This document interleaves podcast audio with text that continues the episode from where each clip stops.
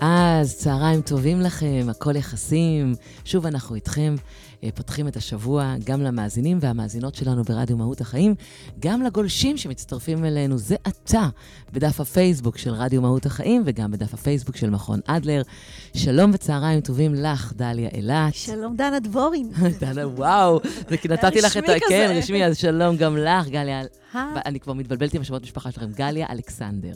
היי, דנה. בגלל זה אני מעדיפה רק בפרטי. יאללה. גליה ודליה. יאללה. הכי כיף ככה, הכי נכון? קל, גם סידרנו לך את זה. לגמרי. רק שיחקנו עם אות אחת בלבד. נכון. אז אה, טוב, שבוע שעבר אה, אה, דיברנו על אה, שקרים, אה, נושא שעוד ניגע בו, ונדוש בו, ונדבר עליו, ונלמד אותו לגמרי. אה, וככה, אפרופו אה, השקרים, אה, עלו לי הרבה מאוד שאלות על מה קורה כן כשילד משקר, והאם יש צורך להעניש אותו. ומכאן ישר נקפוץ אל הנושא שלנו השבוע, ונדבר באמת על עונשים. אני חושבת שיש קשר ישיר בין הדברים, ובכלל, אתם יודעים, ביחסים, במערכות יחסים ובדרך שלנו להתמודד איתה, יש קשר בין הכל להכל. הכל קשור להכל. בדיוק. הכל יחסים. לגמרי, הכל יחסים, תודה. וכן, אז אה, עונשים. היום אנחנו נדבר על עונשים, ננסה להבין למה אנחנו מענישים, מתי יש צורך להעניש, אם בכלל זו דרך ושיטה נכונה אה, למנוע ולטפל או להוביל איזשהו, אה, איזושהי דרך בתוך המערך המשפחתי. מה קורה לאלה שמאיימים ולא עושים עם זה שום דבר? גם בזה הייתי שמחה מאוד לגעת. אה, אז בואו נתחיל קודם כל עם באמת, אה, למה בכלל צריך להעניש, או על מה אנחנו מענישים? איפה זה פוגש אותנו? השאלה אמרת- הידועה. אמרת אה, אה, צריך. אז השאלה אם אנחנו מענישים כי צריך, או אנחנו מענישים כי זה מה שאנחנו חושבים שנכון לעשות. מהמם. אה, צריך, לא צריך. נתחיל מהסוף. אבל אה, למה אנחנו עושים את זה? אנחנו עושים את זה מכמה סיבות. אחת, כי זו דרך אה, חינוך שנתפסת בעינינו מהמם. אה, מימים ימימה. אה, זה איזה משהו, איזה כלי חינוכי שכולנו גדלנו על ברכיו, וחינוך אה, טומן בחובו גם ענישה. כלומר, זה איזושהי תפיסה מאוד מאוד בסיסית, וזה שחלק מלחנך זה להעניש על מה, איפה אתה לא בסדר, כן. כן. תקבל עונש. והדבר הנוסף זה שאנחנו הרבה פעמים משתמשים בעונש, בענישה, בעונשים, כשאנחנו חסרי אונים. כן. שאנחנו עומדים מול uh, הילד שלנו בסיטואציה, וכבר איימנו, וכבר ביקשנו יפה, והגענו מפה והגענו משם, והדברים לא זזים, ואנחנו מתוך המקום הזה של חוסר האונים, תחושת הערך שלנו נמוכה, ואז אנחנו שולפים ככה את נשק יום הדין, כי אנחנו כל הזמן באיזה דיון פנימי על הסמכות שלנו, על uh, עד כמה הילד צריך להקשיב לי, איך יכול להיות שאני פונה אליו והוא לא אה, אה, אה, מגיב אליי באופן מהמם. שבו אני רוצה. כן. והרבה פעמים במקומות האלה של חוסר האונים, שמוצו כל הכלים האחרים לתפיסתנו.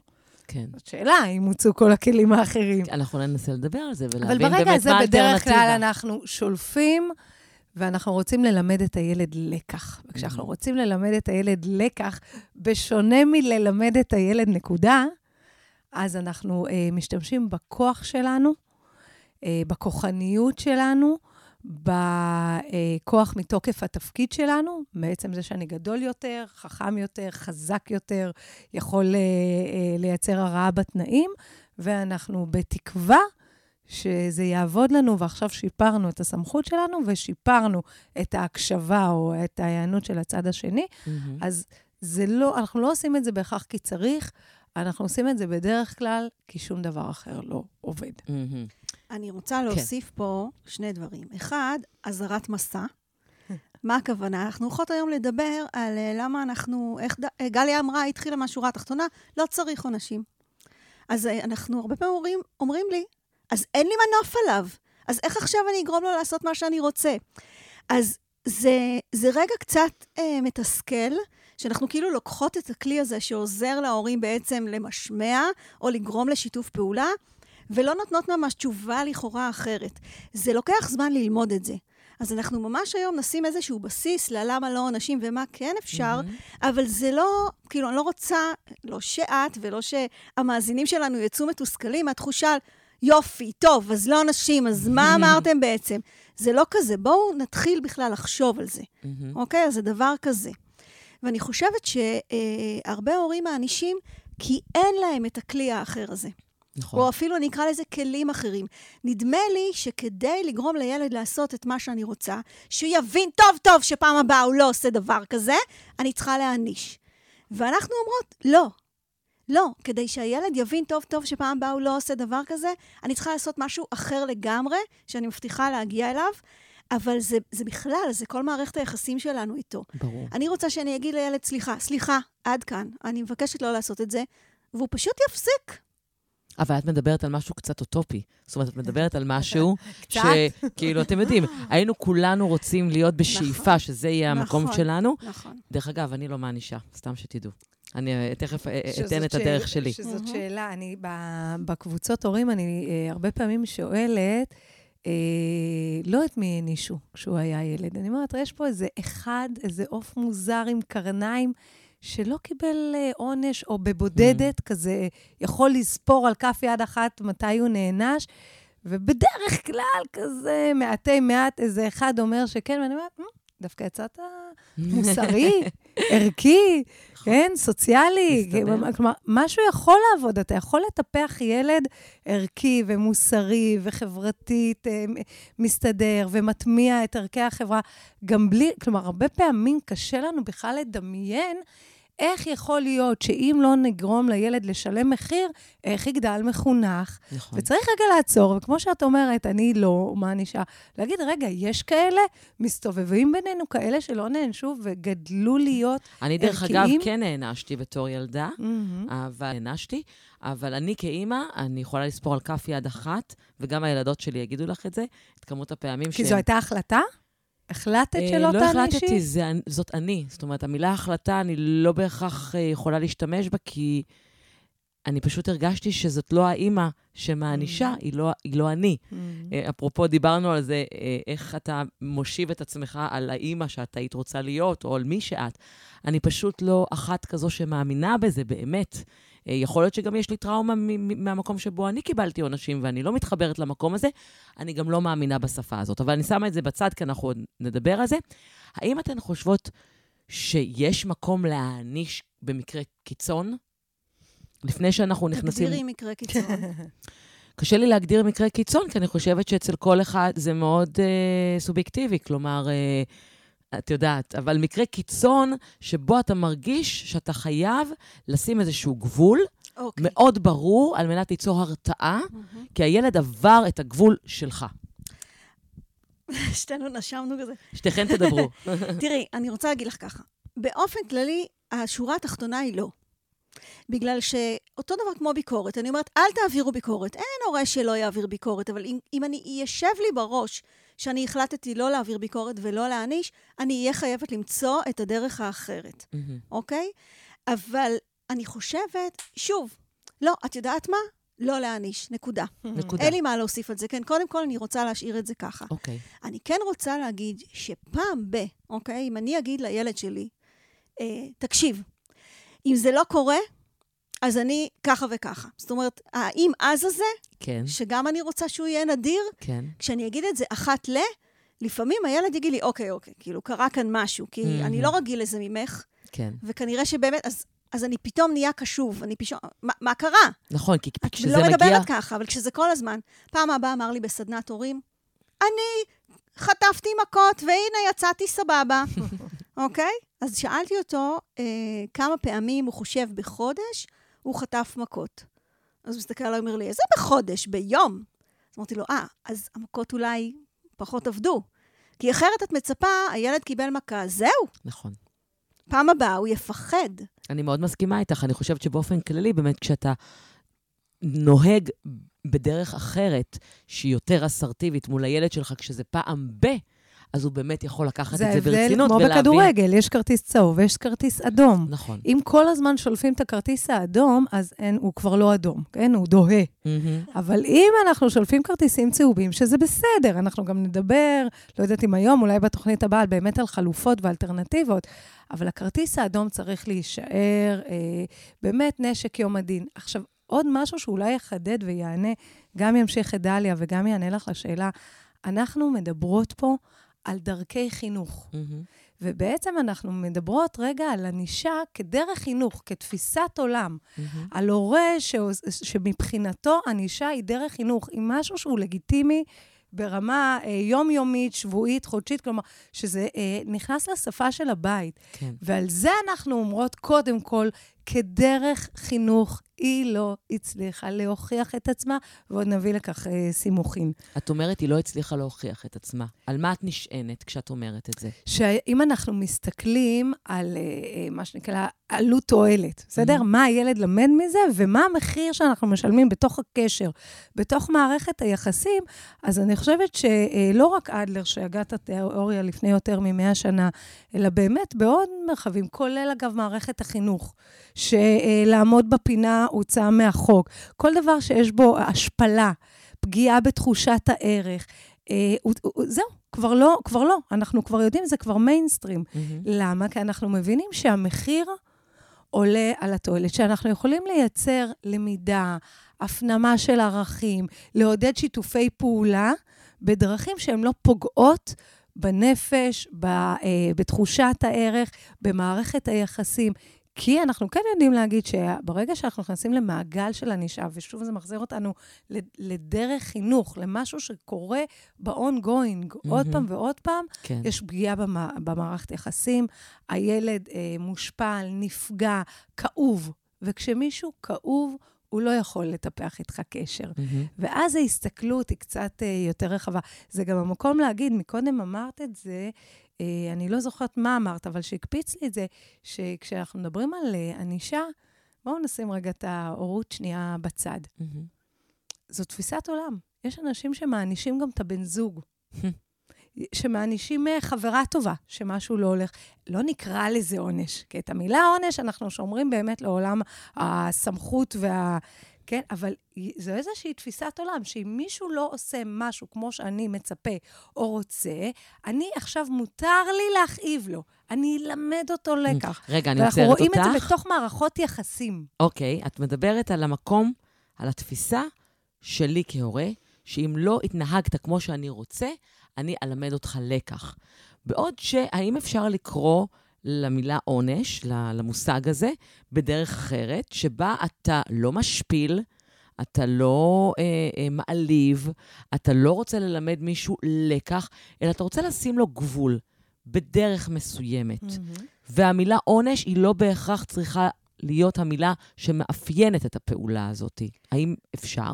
מעצם התפיסה שלי של מה שאני אעשה זה יהיה עונש, זה כבר מביא אותי למטרה להכאיב ולמשמע. אם התפיסה שלי זה יהיה איזושהי תוצאה הגיונית, אני כבר מכניסה פה מושג שאנחנו מדברים עליו, אבל אני לא רוצה לפרט עליו כל כך. משהו שלכאורה קשור למה שקרה, אבל גם תוצאה הגיונית שקשורה למה שקרה. למשל, לא יודעת מה, נראה לי שהייתי יותר מדי זמן במסכים, אז אני מהמם. לוקחת לך את האייפד. לכאורה זה קשור, נכון? מהמם, כן. אז זה לא עונש, זה תוצאה הגיונית? לא. זה עדיין עונש, כי זה תלוי איך הגשתי את זה. לא מהמם. מה עשיתי, אלא איך הגשתי, מתוך איזה תפיסה בראש שלי זה נבנה, אוקיי. אוקיי? אני מבינה, כן, ברור. אני רוצה לכפות עלייך משהו. עכשיו, אם יהיה קשור ככל הניתן למה שקרה, זה עדיין יכול להיתפס כעונש. גם אצלי, זה לא מכבסת מילים, מה אוקיי, שאנחנו מתכוונות, אז בואי אוקיי? ניקח את הדוגמה שלך רגע, שנייה, ונפתח אותה. לצורך העניין, ילדה בכיתה ה' קיבלה בפעם הראשונה טלפון. מהמם. אה, אני כאימא הייתי רוצה להגביל את שעות הפעילות שלה בטלפון. נכון, בצדק. זאת אומרת, אם אני לוקחת את מה שאת אומרת, אני לא אחכה לרגע שבו היא תגזים, ואז אני אגיד לה, אוקיי, מעכשיו את רק ארבע שעות בטלפון, ואת שמה שעתיים את הטלפון בצד, אלא מראש, אני אבנה איתה איזושהי מערכת ציפיות הדדית, תיאום ציפיות הדדי. מהמם. אה, אני מתחילה להיות טובה, נכון? מצטיינת. מצטיינת.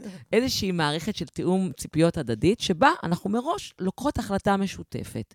ואנחנו אומרות, יש טלפון חדש, בטלפון הזה משתמשים שלוש שעות ביום. שאר הזמן אנחנו עושים דברים אחרים. אחריות שלך לעמוד בזה, ו- ו- ו- ולעדכן, או, או איזושהי אחריות משותפת של שני הצדדים, כדי לראות שזה מתנהל בצורה הנכונה. האם זאת כוונתך? כן, אבל לא רק. אוקיי, זאת הייתה אוקיי. דוגמה. כן, דוגמה מעולה, כי תראי, עכשיו מה קורה? עכשיו נראה לי שהיא עברה את השלוש שעות שסיכמנו עליהן. מה- אז מה מה עכשיו? עושים? אז בואי, עכשיו... תגידי לי את, את אה, המומחית. ממי, אם אני רואה שאת ממשיכה, אז אני לוקחת לך את זה. אז עכשיו אני אעבור לעונש? אז עכשיו אני אעבור לאיומים? תראי, יש שני uh, מושגים שאני רוצה להכניס לשיחה, אוקיי. בסדר? אנחנו מסתכלים על למה ילדים עושים דברים. האם, לא, לא רק ילדים דרך אגב, גם אנשים, Mm. ואני אתחיל בשאלה. את, נוסע, את נוסעת ברחוב, מחפשת חנייה, אין חנייה, רק מה, את יודעת שאת צריכה לכמה דקות לקפוץ לאיזה חנות? חניית הנכה פנויה. האם תחני? אמ, אה, טוב, תשמעו, פעם הייתי עושה את זה, היום כבר לא. אוקיי, היום כבר לא, כי מה? כי, כי, אני, כי, כי, כי פעם אחת עשיתי את זה, ומישהו הגיע ואמר לי מה שאמר, והסכמתי איתו, והרגשתי מושפלת, כי הרגשתי שמה שעשיתי זה לא היה בסדר, ואני לא עושה את זה יותר, כי, כי למדתי לקח. אוקיי. אז את למדת לקח. יש אנשים שיגידו לי, כאילו, מה, את יודעת איזה קנס זה? לחנות בחניית נכה? זה חתיכת קנס. מהמם, כמו שהיום אומרים את זה על הטלפון, אוקיי? לא, כן. לא, אל תחזיק את זה, זה אלף שקל. כן, ויש אנשים שיגידו, מה זאת אומרת? לא מחנים בחניית נכה, נקודה. כן, בגלל שכשהוא יגיע, הוא צריך שיהיה לו איפה לחנות. נכון, אני האחרונה לעשות את הדבר הזה. נכון. אז אנחנו מסתכלים על זה בצמד מושגים של איפה מיקוד השליטה שלי. האם מיקוד השליטה שלי הוא חיצוני, או האם מיקוד השליטה שלי הוא פנימי? האם אני לא עושה דברים כי אני מפחדת מהעונש שיגיע, או האם אני לא אעשה דברים כי אני יודעת שזה לא בסדר? כי אני רוצה אה, לעזור. כי מהמם. אני לא רוצה עכשיו לעצבן ולהכעיס ולהיכנס לאיזושהי מריבה מיותרת, אוקיי? וכשאני עכשיו מפחדת מאיזשהו עונש חיצוני, זה לא המקום שאני רוצה לגדל את הילדים. כן, לא לדבר הזה. אני מסכימה. ולכן העונש מבחינתנו הוא מיותר, הוא ממשמע, הוא מכאיב, הוא מלמד דברים אחרים שאנחנו דווקא לא היינו רוצים ללמד. בדיוק כמו שגליה אמרה קודם, לתפ... איזושהי תפיסת עולם שגם במערכת יחסים אוהבת, מותר להכאיב אחד לשני, אם השני לא עושה את מה שנראה לי. מהמם. זו ממש תפיסת עולם. זה, זה, זה מה שאנחנו צריכים רגע, כ... אולי כהורים, לעצור רגע ולחשוב. כי בטווח הקצר, יכול להיות שזה יפחית את הילד. בטווח הקצר יכול להיות שזה לכאורה, בדגש על לכאורה, יחזיר לי את תחושת השליטה.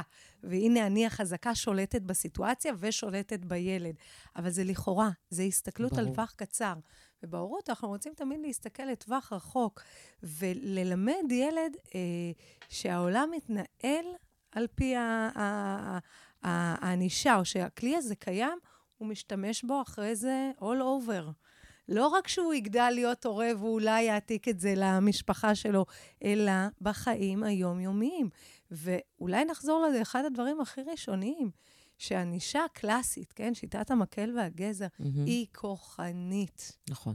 מאוד. ואם יש משהו שאנחנו היום בכלל, כדור, כעידן, רוצים לטפח, זה הכל חוץ מכוחניות. לגמרי. אני גם מתייחס לעניין של uh, הרמת קול, לצורך העניין, שהיא לא בהכרח עונש, אבל היא יכולה לסרס ולהשפיל. בואו, זה כבר נוגע באלימות, כן? אני, לי מאוד קשה עם זה. זאת אומרת, אני כששומעת הורים שמרימים את הקול בצורה שהיא קיצונית מאוד, אני מרגישה חנוכה. אני מרגישה שזה מתכווצת. מת, מאוד מאוד מתכווצת. זה מטלטל אותי לא פחות מעונש, אם את מדברת על השפלה, ואת מדברת על מקום של כוחניות, ואת מדברת על להחזיר את השליטה. ואני הייתי שמחה רגע לנסות להבין למה בכלל אנחנו רוצים להרגיש בשליטה, במקום להרגיש שאנחנו מנהלים שיח בגובה העיניים. אה, רגע, אני... יש לי משהו בראש שמפריע לי, כן, ואני עכשיו כמו פוליטיקאית טובה, יען. קדימה. משהו שלא קשור לשאלה. יאללה, לכי על זה. בהמשך למה שדליה אמרה... אבל צריך לזכור את זה. אני אזכור, את אני תזכרי את. השאלה שלי? כן? אוקיי. בהמשך למה? שדליה אמרה, ולהבחנה שלנו בכלל בין לקח, או באמת למידה, שעוד נגיע ונדבר על האלטרנטיבות, אה, כשהורה מעניש את הילד שלו, הוא הרבה פעמים מעניש את הילד על זה שהילד לא הקשיב לו, ולא על העניין עצמו. כלומר, יש את העניין של למשמע. כלומר, אתה לא עשית מה שאני אמרתי לך. מהמם. ולא לא תמיד זה לא עשית את מה שצריך. ואז גם אנחנו מפספסים, כי האם המטרה שלי היא ללמד את הילד להקשיב לי, כלומר, למה שאני אמרתי, או האם את, המטרה שלי ללמד את הילד משהו? רעיון, דרך ארץ, איזה ערך, התנהלות. ברגע, הרבה, מהתחושה הזאת של החוסר אונים, אני אומרת, הוא לא מקשיב לי. הוא לא עושה מה שאני מצפה שהוא יעשה. אני אראה לו מה זה כדי שהוא יקשיב לי.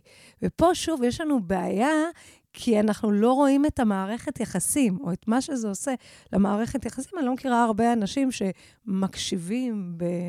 אה, מרצון ומשיתוף פעולה למישהו שמכאיב להם אחרי זה, כן? או, אה, אז אנחנו צריכים גם כהורים לדעת לשאול את עצמנו, האם אנחנו באים עכשיו לשלוף איזה עונש כי הילד לא הקשיב לי, או כי מה שהוא עשה, והמיקוד הוא במעשה שעשית. זה חשוב. שם אנחנו רוצים להיות, כשאנחנו מדברים באמת על התוצאה ההגיונית, על הקשר. ההתנהגות היא העניין, לא ההקשבה שלך למה שאני אמרתי בהכרח. כן, אבל לפעמים אנחנו כהורים חוששים מהמקום הזה, שאם הוא לא מקשיב, איך אני אוכל להוביל אותו בדרך שאני חושב שזה כהורה. שזה קשור למה ששאלת נכון, קודם. שהיא הדרך הנכונה. אבל אה, שוב, אני שנייה אחזור למה שגלי אמרה, כי אני רוצה לחדד את בסוף הרעיון. תתייחסו גם אליי, אם לא אכפת לכם. ככה, באיזשהו שלב, על הדרך, כאילו, זה ממש. פוליטיקה היום. כן. הרעיון שכאילו, כשאני מענישה, במקום שזה יהיה אה, בינינו לבין העניין, זה הופך להיות בינינו לבינינו, נכון. אוקיי? סתם, ילד שנכשל במבחן, ועכשיו ההורים מענישים אותו, אז אתה היום לא, אתה היום, כל השבוע אין לך חוג כדורגל, שזה הדבר שהוא הכי הכי אוהב. אבל העונש צריך להיות העונש, אוקיי? התוצאה צריכה להיות הציון הלא טוב, ובואו. נראה מה אנחנו עושים. אנחנו כבר עזבנו מזמן את הציון הלא טוב, וזה הפך להיות עכשיו ההתעסקות עם העונש. ההתעסקות שלנו עם העונש, ואז יש לי כדורגל היום, אז, לא, אז אני למבחן הבא אני אלמד, ומתחיל להיות מין משא ומתן כזה מיותר. נכון. עכשיו לשאלתך. בשעה רבה. טובה. תודה, בשעה טובה ומוצלחת, כן. אני חושבת שכשילד נולד, יש לנו תחושת שליטה טובה. אנחנו רוב הפעמים מצליחים להרגיע בכי, אה, אנחנו מחליטים מתי הוא אוכל, מתי הוא יישן, מתי... אנחנו מרגישים אותו, אוקיי? אנחנו בטח. מאוד מאוד קשובים ומנהלים את סדר היום שלו בהתאם לענייניו, אבל אנחנו שולטים. מהמם. זאת שליטה מדומה. ואז, לאט לאט שהילד גדל, אנחנו מאבדים המון המון מקומות של שליטה, ואנחנו כל הזמן מנסים להחזיר אותה. כן. אני עושה עם הורים, ממש אה, בסדנאות, אני עושה איתם טבלה כזאת. כמה שליטה הייתי רוצה שיהיה לי על מישהו אחר. רוב ההורים נעים בין 80 ל-100. ואז אני שואלת אותם, וכמה שליטה באמת יש לי על מישהו אחר?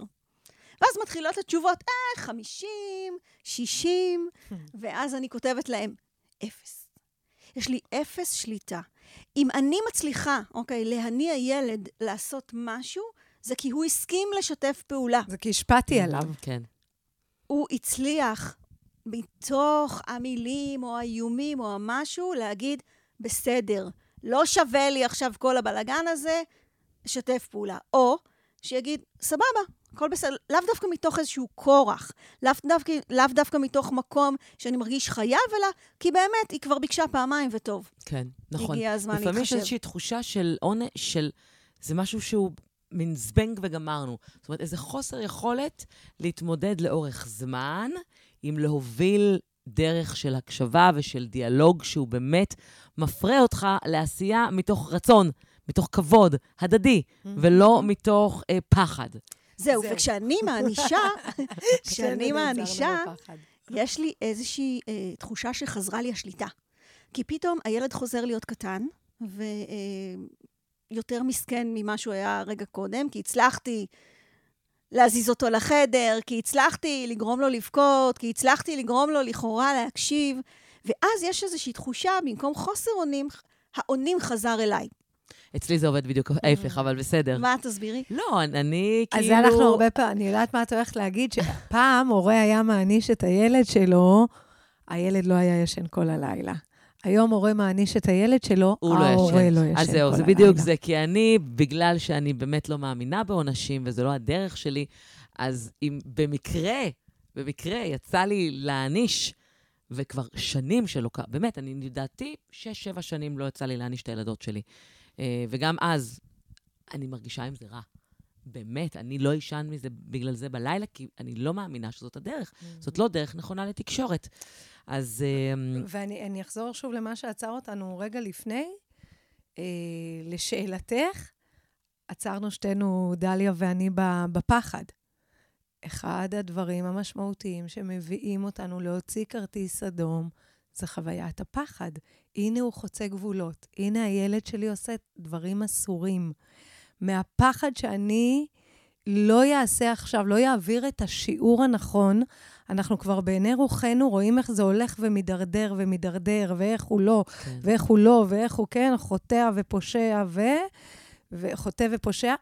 ומהפחד שלנו, אנחנו רוצים להדק את החגורה חזק, חזק, חזק, חזק, שנוכל לסמן וי ולימדנו אותו את השיעור. וזה באמת רגע להסתכל פנימה, ולהגיד, זה, אני עושה את זה מתוך הפחד שלי, או מתוך הצורך שלי לייצר איזשהו תהליך למידה אצל הילד, שכאמור, יש עוד דרכים חוץ מעונש. ומי שמסמן בסופו של דבר את ה-V, זה הילד שנענש. כי אז, זאת אומרת, עכשיו אני אומרת לו, לך לחדר. ו? עשה איזשהו וי, הוא עשה משהו לא בסדר, הלך לחדר, הנה אבי שלי, mm-hmm. עכשיו אני יכול להמשיך להתנהג אותו דבר. לגמרי. סתם, הרבצתי לאח שלי, אמא שלי אמרה לי, לך לחדר, עשיתי וי, הלכתי לחדר, חזרתי, מחר אני שוב פעם מרביץ לאח שלי. אני כבר יודע שאחר כך ישלחו אותי לחדר. זאת אומרת, לא בהכרח ההרתעה הזו בדיוק. באמת תעשה את העבודה אני ש... גם לא מעוניינת שהילד יעשה וי, זה לא העונש שצריך לגרום לך להפסיק להרביץ לאח שלך. נכון. זה ההבנה שאנחנו לא מתנהלים ככה בבית שלנו. אז... אז רגע, עצרתי mm, אותך. כן. כדי שנספיק גם להגיע לאיך כן מתנהלים בבית שלנו, כן. הייתי רוצה רגע שניקח נשימה קטנה ונחזור אליכם עם כל התשובות על מה כן, אם לא עונש, אז איך כן אפשר להוביל דרך uh, בתוך הבית. אז 30 שניות וחזרנו. הכל יחסים. שעה שבועית בשיתוף המאזינים על הורות, זוגיות, עבודה, חברה וקהילה. התוכנית היא פרי שיתוף פעולה בין מכון אדלר ורדיו מהות החיים.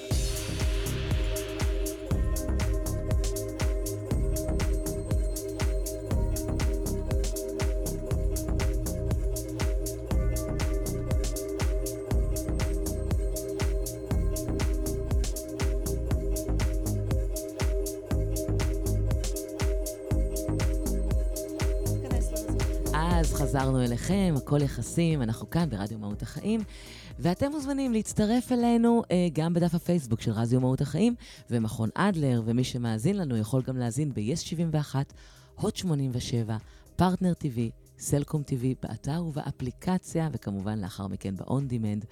אה, דליה וגליה, אנחנו מדברים היום קצת על עונשים. אני אומרת קצת, כי אני משאירה לנו את הספייס לגעת בזה גם בהמשך כמובן. לגמרי. אה, ניסינו להבין עד כה בכלל, למה אנחנו מענישים, איפה זה יושב אצלנו כהורים, מה זה מייצר עבור הילד. הייתי רוצה שננסה קצת אולי לגעת גם בדרכים האחרות לייצר תקשורת, אה, שאין בה את אותו איום של עונש. איך אפשר... אה, בכל זאת, להגיע אל הילד מבלי להרגיש שאתה מייצר איזשהו פחד, אה, ולאו דווקא לקרוא לזה עונש, אלא אולי בדרך קצת אחרת. אז אני רוצה לתת את התשובה שלי דרך סיפור, כן. בסדר? כן. כל השמות בדויים. היו אצלי הורים אה, בהדרכה פרטנית, יום אחד הם מגיעים, והאימא אומרת לי, תקשיבי, אני רוצה לספר לך משהו על אה, חברים שהיו אצלנו אתמול. אני רוצה להיות כמו האימא ההיא, ואני רוצה שתלמדי אותי איך להיות ככה. אוקיי, מה קרה? הגיעו החברים, ואז האבא אומר לי, אה, דרך אגב, אני לא אוהב שהם באים. אז אני אומרת לו, אוקיי, למה? לא, אני לא אוהב שהם באים, תכף תביני, תכף תביני. ספרי, ספרי לה.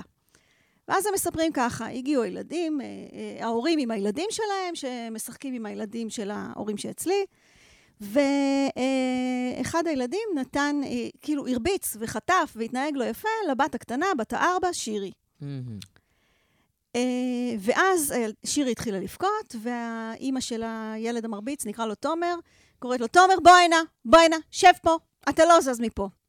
טוב, בא תומר, יושב לידה, עצבני, כועס, אה, כל הילדים ממשיכים לשחק. אני יכול לחזור, לא, אתה יושב פה לידי.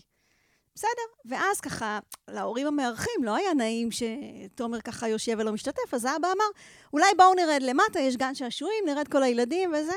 יאללה, כולם התחילו להתארגן ליציאה, האמא אומרת, לא, תומר נשאר לשבת פה. תומר לא מצטרף לגן שעשועים. אוקיי, ירדו כולם לגן השעשועים, חזרו מהגן שעשועים, ואז האבא אמר, יאללה, מי רוצה שלוקים? כולם רוצים שלוקים? לא, תומר, אתה לא מקבל שלוקים, אתה הרבצת לשירי, אין שלוקים היום. ואז האבא אומר לי, עכשיו, את רואה למה אני לא אוהב שהם באים? כי תמיד זה ככה. אז אני אומרת, אוקיי, ואת רוצה להיות כמו האימא הזאת כי? היא אומרת לי, לא, היית צריכה לראות איך הוא ישב לידה, ולא אמר מילה, והיא לא הרשתה לו זה, ולא הרשתה לו זה, והוא המשיך לשבת לידה. ואני יושבת ומנסה אה, לחשוב איך אני מסבירה להם את הרעיון, שזה לא עבד. הוא שוב פעם בא, אוקיי? גם לא סתם האבא אמר לי, אני לא אוהב שהם באים, כי הוא תמיד בסוף מרביץ לשירי. זאת אומרת שבכל מקרה העונש לא ממש עזר. העונש לא ממש עזר. אז בואו נסתכל שנייה מה אפשר היה לעשות עם תומר, כדי שאנחנו לא נבוא עוד פעם ותומר ירביץ, בהנחה ואני עכשיו ההורים של תומר, אוקיי? ואנחנו לא, לא יכולים לנתח מישהו שלא נמצא אצלנו, אבל הגיונית. כן. מה אפשר היה לעשות? קודם כל, איזשהו תיאום ציפיות. אתה יודע, תומר, אני שמתי לב, לפני שאנחנו נוסעים לחברים, שהרבה פעמים יוצא שמשהו לא מצא חן בעיניך, ותמיד בסוף שירי חוטפת. Mm-hmm. יש משהו שאפשר לעשות אחרת? יש משהו שאולי משהו מפריע לך, אתה יכול לחשוב מה עוד אפשר לעשות? ולהקשיב לו דקה. יכול להיות שהוא יגיד, לא, היא אף פעם לא מרשה לי לשחק בצד. קודם כל, אני רוצה לתת לו לדבר. מתוך זה שהוא ידבר וישתף אותי אולי מה קשה לו עם שירי, אנחנו נוכל לדבר על איך מתנהלים כשמשהו קשה, איך מכילים תסכול. הדרך שלנו באמת ללמד את הילד להתמודד עם התסכול שלו ברגע רגוע עוזרת לי להיות קשובה באופן רגוע, mm-hmm. ולא לרצות לראות עכשיו איך אני ממשמעת אותו. נכון. כי אנחנו לא בתוך הסיטואציה. אני לא בתוך עין הסערה, ועכשיו אני צריכה לראות רק איך אני מפסיקה את נכון. המערבולת. אז אם אנחנו לוקחים את זה באמת רגע צעד אחד אחורה, אנחנו מבינים שכל העניין של ההרתעה, העונש, הרי בסופו של דבר הוא תשובה לאיזושהי מצוקה אולי של הילד, לאיזושהי בעיה אולי של הילד. הרי הילד לא סתם חוצה גבול. אני מתארת לעצמי שזה יושב על משהו. לא, לא בהכרח מצוקה. לא, מצוקה... אולי במקרה הספציפי הזה זה דוגמה. הגזמתי, כאילו, מצוקה זה קיצוני. זה יכול להיות גם רצון, פשוט משהו שלא כן, רבה לו. כן, אבל זה יכול לשבת לצורך העניין על קנאה. אולי תומר מקנא בשירי, יכול, שהיא רק כן. מקבלת תמיד תשומת לב, ולכן הוא מציק לה ומפריע לה ונותן לה מכות כדי לקבל תשומת לב. Mm-hmm. הרי בדרך כלל, אני מתארת לעצמי שחציית הגבולות, הרי היא יושבת על איזושהי תחושה, על איזשהו רגש. אז אם אנחנו רגע לוקחים רגע צעד אחד אחורה, ואנחנו מנסים באמת לייצר שיח ותיאום ציפיות, אנחנו גם יכולים אולי להבין על מה זה יושב. מבינה מה אני אומרת? מבינה לגמרי. מה את רוצה להגיד לי לא, על זה? לא, אני, אני, אני יכולה לך, אני מריצה לעצמי כל מיני uh, סיטואציות בראש, ואני אומרת, חלק מהפעמים זה באמת צרכים, וחלק מה, מהפעמים זה רצונות של הילד. הוא רוצה עוד ממתק, אמרתי לו לא, הוא פתח, הוא לקח. או לא אי רצונות. כן, לא רוצה. ולקח, כן, זה, זה גחמה. Mm-hmm. יש כל מיני דברים שגורמים לנו ל, ל, לחצות איזשהו גבול.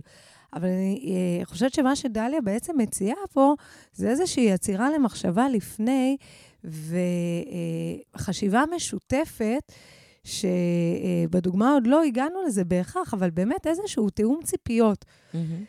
כי אה, בעצם העונש, כמו שהוא, בקלאסיקה שלו, הוא קפריזי. הוא בא out of nowhere, הוא פתאום מפתיע אותי, אני לא צפיתי אותו. נכון. ויש משהו בגבול, שהוא לא עונש, הוא פשוט גבול, שאני יודע בדיוק מה מצפים ממני, ואני יודע לאיזה יחס אני אזכה במידה ולא. בואו נדמיין את עצמנו אה, נוהגות באיילון, ואין חוקי תנועה, ואני נוהגת לי להנאתי, ופתאום עוצר אותי שוטר, hmm. ואומר לי, הגזמת, עכשיו תקבלי אלף שקל.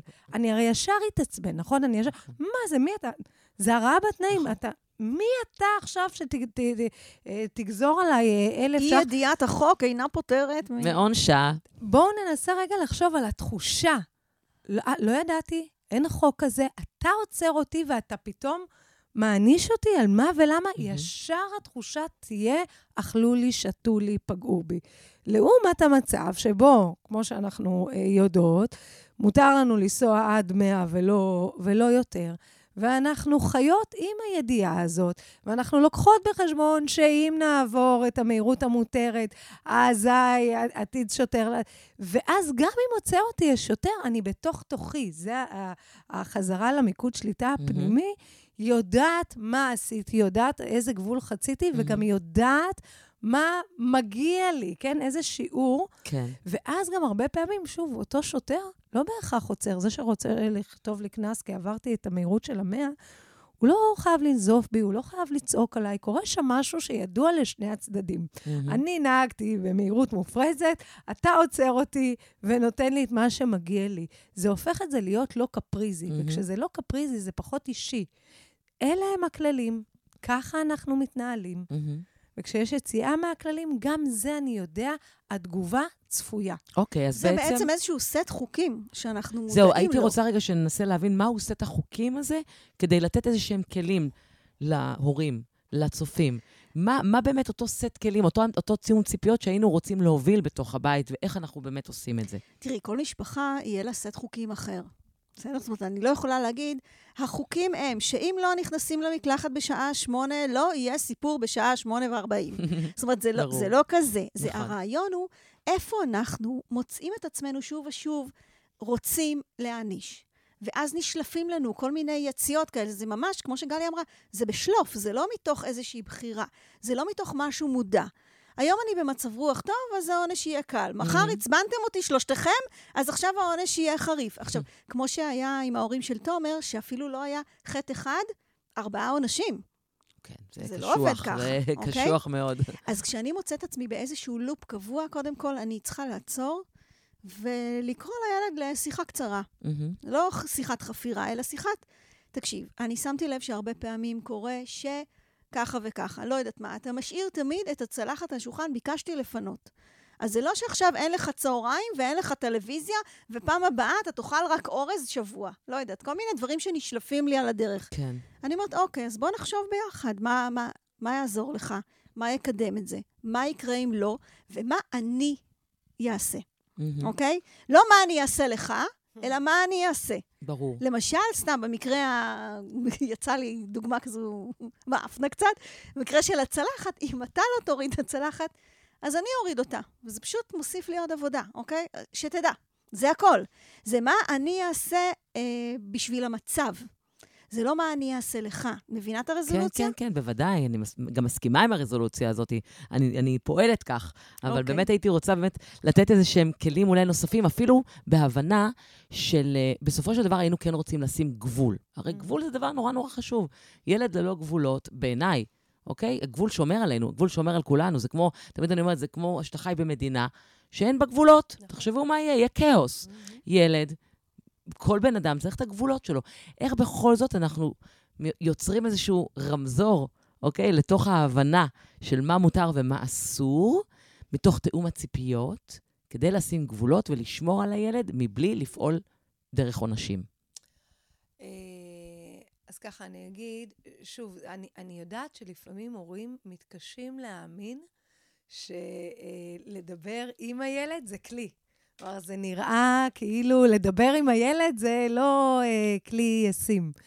אה, אבל בדיוק כמו שדליה אמרה, כשאנחנו חוזרים, אה, בואו לא נשכח שחינוך זה, כן, זה משהו שאנחנו עושים לאורך הרבה הרבה זמן, וחוזרים על אותם מנטרות ועל אותם ערכים ועל הדברים שחשובים לי. ואנחנו גם מגיבים, כמו שאת אומרת, עם איזשהו רמזור. התחלנו את השיחה בכרטיסים צהובים על דברים מסוימים וכרטיסים אדומים על דברים אחרים. אז הילד, מתוך התגובות שלי, מתוך האמוציה שלי, מתוך העצירה שלי בכלל לדבר על משהו, כן? זה כבר מסמן לילד שזה כנראה מספיק חשוב. כן. ואחר כך באמת גם מגיעות תוצאות שהן הגיוניות או, או טבעיות. אנחנו עוד נגיע ונרחיב ונלמד גם את, ה, את הכלי הזה, אבל איזשהו משהו שהוא לא במטרה אה, אה, להכאיב. אבל שהוא אומר, נגיד, אני יכולה לתת עוד אלטרנטיבה לדוגמת הצלחת, דליה אמרה אה, אה, שאולי היא הייתה מפנה ואומרת, תשמע, אני אפנה, אבל זה גוזל ממני זמן. יכולה להיות גם אה, אה, תוצאה הגיונית אחרת שאומרת, הצלחת נשארת שם, ואני אתזכר אותך כל כמה זמן. הצלחת מחכה. אה, אתה עובר לידה, עד שבסוף זה קורה, מתי שאומר... אני יכולה להגיד לכם שאצלי זה הפך להיות... אה, אוי, נו, נודניקית הזאת, כבר יאללה, אני אוריד את הצלחת, נכון. ואני אגמור עם זה. אז זה עונש אם אני אומרת לו, אתה תקשיב לי טוב טוב. עכשיו אני אראה לך מה זה. נכון. אם עוד פעם אחת הצלחת תישאר על השולחן, אה, אתה, הטל... זה עונש. אבל אם אני נכון. אומרת לו, תשמע, הצלחת הזאת שלך. התפקיד שלך הוא לפנות אותה נכון. מהשולחן. זה מה שאני מצפה שיהיה אצלנו בבית. נכון. וכשזה לא יקרה, אני אזכיר לך. אז אצלנו, מה שאני עושה עם תמרי, זה אני פשוט אומרת לה שהצלחת צריכה להגיע לתחנה הסופית, והרכבת צריכה לעצור בכל התחנות, וזה אומר שהיא צריכה גם להגיע לפח ולהוריד את השאריות של האוכל מהשקית. וכל פעם יש בדיחה על זה, תמרי, הצלחת לא הגיעה לתחנה הסופית, הרכבת סופרת לזה? את בתחנה. יודעת איך קוראים לזה? ככה. איך והיא- קוראים לזה? ובסופו של דבר היא עושה את זה. עקביות. כי עקביות. זה חלק מהעניין של להציב גבול. כי כדי שתהיה הפנמה, צריכה להיות עקביות. אבל עכשיו, אני אם ראיתי פעם בזה עוד אחרי משהו. פעם אחרי פעם את אומרת לתמרי את אותה תגובה להשארת נכון. הצלחת, בסוף זה מחלחל. זה היא מפנימה. והיא מפנימה לא רק את זה שצריך לפנות את הצלחת, כי ככה עושים, מהמם. אלא את האיך. את זה שאפשר להניע מישהו לפעולה עם קצת הומור, עם קצת חיוך, ועם לגמרי. עיקשות ועקביות. לגמרי. זה מה שאני רציתי להדגיש כאן, כי כן. במה שעשית יש המון הומור. והרבה פעמים אנחנו כהורים, מרוב עומס היו- היום, והדברים והמטלות שיש לנו עלינו, אנחנו טיפה מאבדים את ההומור. ואז רואים את הכל נורא נורא ברצינות. נכון. הצלחת הזאת על השולחן עכשיו נהיית כבדה, כאילו יש סלע על השולחן. מי יודע מה צריך להזיז פה? אז גם אני, יאללה, רותם, הצלחת שואלת, מה קורה איתי? כן. זאת אומרת, טיפה לעשות את זה נכון. קליל, בהומור. הילדים שלי, הייתה תקופה שהם היו רבים וצועקים אחד על השני. אז הייתי לוקחת את השלט של הטלוויזיה ואני אומרת, זה לא עובד. שכן, אתה יכול לראות אם יש בטריות אחרות. זאת אומרת, לקחת את זה. אני מנסה להנמיך את הצעקות שלכם, וזה לא עובד. גדול. לא חייבת להצטרף בצעקות לצעקות. לא, הומור באופן כללי זה מבורך מאוד. אני באופן אישי משתמשת בזה הרבה, ואני ממליצה גם, גם, גם לכם. נכון. גם לכולם, נכון. באמת. זה מאוד עוזר, זה מקליל, גם עבורי. כי גם אנחנו רואים את הצלחת שלא ירדה מהשולחן, ואנחנו מתעצבנים, עוד פעם השאירה את הצלחת. אז זה גם עוזר לי לנשום בתוך הדבר הזה, נכון. ולהיות יותר קלילה. רגע, אל תנשמו עוד. זאת אומרת, תנשמו, אבל אנחנו כבר עוברים לתכלס, כי אנחנו כבר לקראת סיום. כן. לא, עוד דבר אחד, תגידי. יאללה, תגידי. ה- ה- עוד, עוד משהו שאני יכולה לחשוב עליו כן. בהקשר של אה, מה אנחנו יכולים לעשות, אם לא, זה לזכור שלפעמים אנחנו צריכים להיות בעשייה. לפעמים אנחנו אומרים לילד ומצפים שהוא יבין, דוגמה מהבוקר, מאימא שפגשתי הבוקר. מהמם. הילד בועט בכדור בבית, כבר שבר הכל, היא אמרה לי נזקים באלפי שקלים, מהמם. והיא כל פעם אומרת לו, אני לא מרשה עם הכדור בבית. ואז הוא לא מקשיב, הוא ממשיך לבעוט את הכדור בבית, והיא צועקת וכועסת ומאיימת ומענישה, ויום אחרי זה הוא עוד פעם, יש להם מרתף, הוא עולה מהמרתף. לפעמים מה שצריך להיות זה פשוט אקט שעושה את מה שצריך לעשות, לא עושה את מה שצריך לעשות לילד. כלומר? זה אומר, את ראית שהוא עלה עם הכדור, זה הרגע בבעיטה הראשונה שהוא בועט, הראשונה, לא העשירית, הראשונה לגשת, לקחת את הכדור, להגיד, מתוק שלי, אני מזכירה נעים לך, לי." לא בסלון, בחצר בבקשה, או למטה, הכדור יהיה אצלי עד שתחליט איפה אתה משחק. מהמם. אבל לעשות את המעשה, לפעמים הגבול הוא לא לדבר ולאיים על הילד, אלא אלא פשוט פשוט לעשות. לעשות. אני נכון. רוצה להמשיך, אז אפילו שזה יהיה במקום התכלס, את הרעיון היפה הזה, שכשעשיתי, מה יקרה? אני אקח לו את הכדור, אוקיי? כי אני אגיד כאילו, לא, סליחה, זה לא, הכדור אליי. ואז הוא יתחיל, לא, וזה, ורק עוד פעם, אז יתחיל איזשהו דיון. אני צריכה לדעת גם, לפעמים להפסיק את הדיון על ידי, ממשיכים הלאה, אוקיי? להגיד לו, בוא, אתה רוצה שבמקום זה נשחק בפאזל? אה, נקסט. נקסט, כזה. בדיוק. להתקדם. כי הילד לפעמים נתקע עם העניין, ואנחנו נתקעים ביחד איתו. נכון. אז חלק מהלהקליל את זה גם זה להראות שאפשר להמשיך לגמרי. הלאה. דרך אגב, זה בעיניי תקף להכל. זאת אומרת, בכל, בכל דבר שאתה מרגיש שאתה נתקע, ואתה צריך להקליל, קח את זה הלאה. לקחת את זה הלאה, לעבור. נושא, הומור תמיד זה נכון. עוזר, אבל גם אם הומור, לא... להתייעץ, להגיד לו, כן. יואו, תקשיב, אתה יודע, נכון. הבא יש לסבתא יום הולדת, אני מה זה מתלבטת? אומרת, יאללה, שינינו, כבר אין כדור, כן. יש עכשיו לא מחשבה להיתקע, חדשה. לא ועשינו את להיתקע. הגבול, לא כן. אמרנו, עשינו פשוט את הגבול. כן. אה, אז תכלסים, יאללה, תכלס, קדימה, יאללה. לכי על זה. תכלס המטרה שלנו זה לעזור לילדים ללמוד, ולא ללמד אותם לקח. נכון. אני כן. חושבת שתכלס, אה, אם קרה חטא אחד, אז אם ההורים מתכוונים להמשיך להעניש, אז לפחות שזה יהיה עונש אחד, ולנסות שזה יהיה קשור.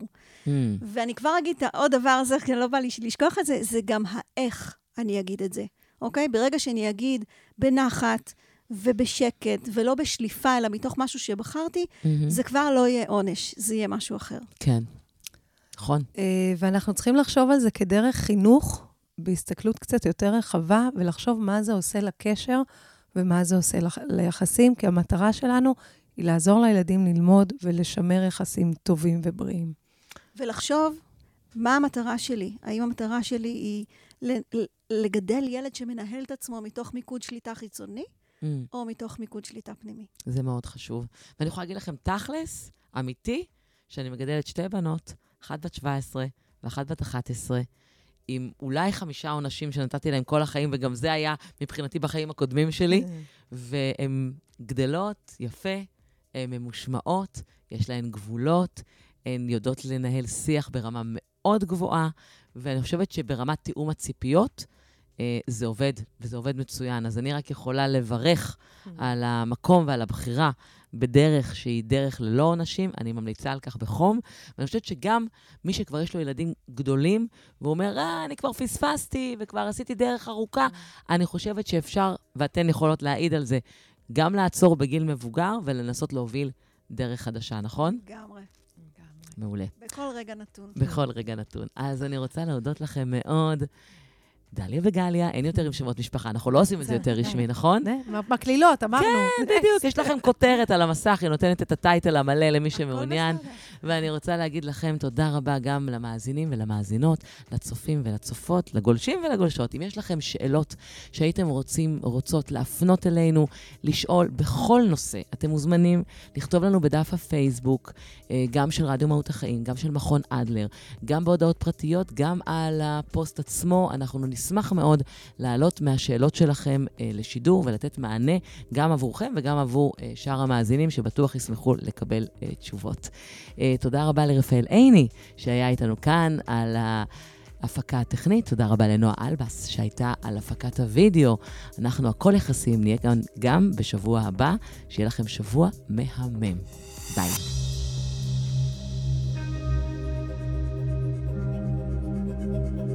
הכל יחסים. שעה שבועית בשיתוף המאזינים על הורות, זוגיות, עבודה, חברה וקהילה. התוכנית היא פרי שיתוף פעולה בין מכון אדלר ורדיו מהות החיים.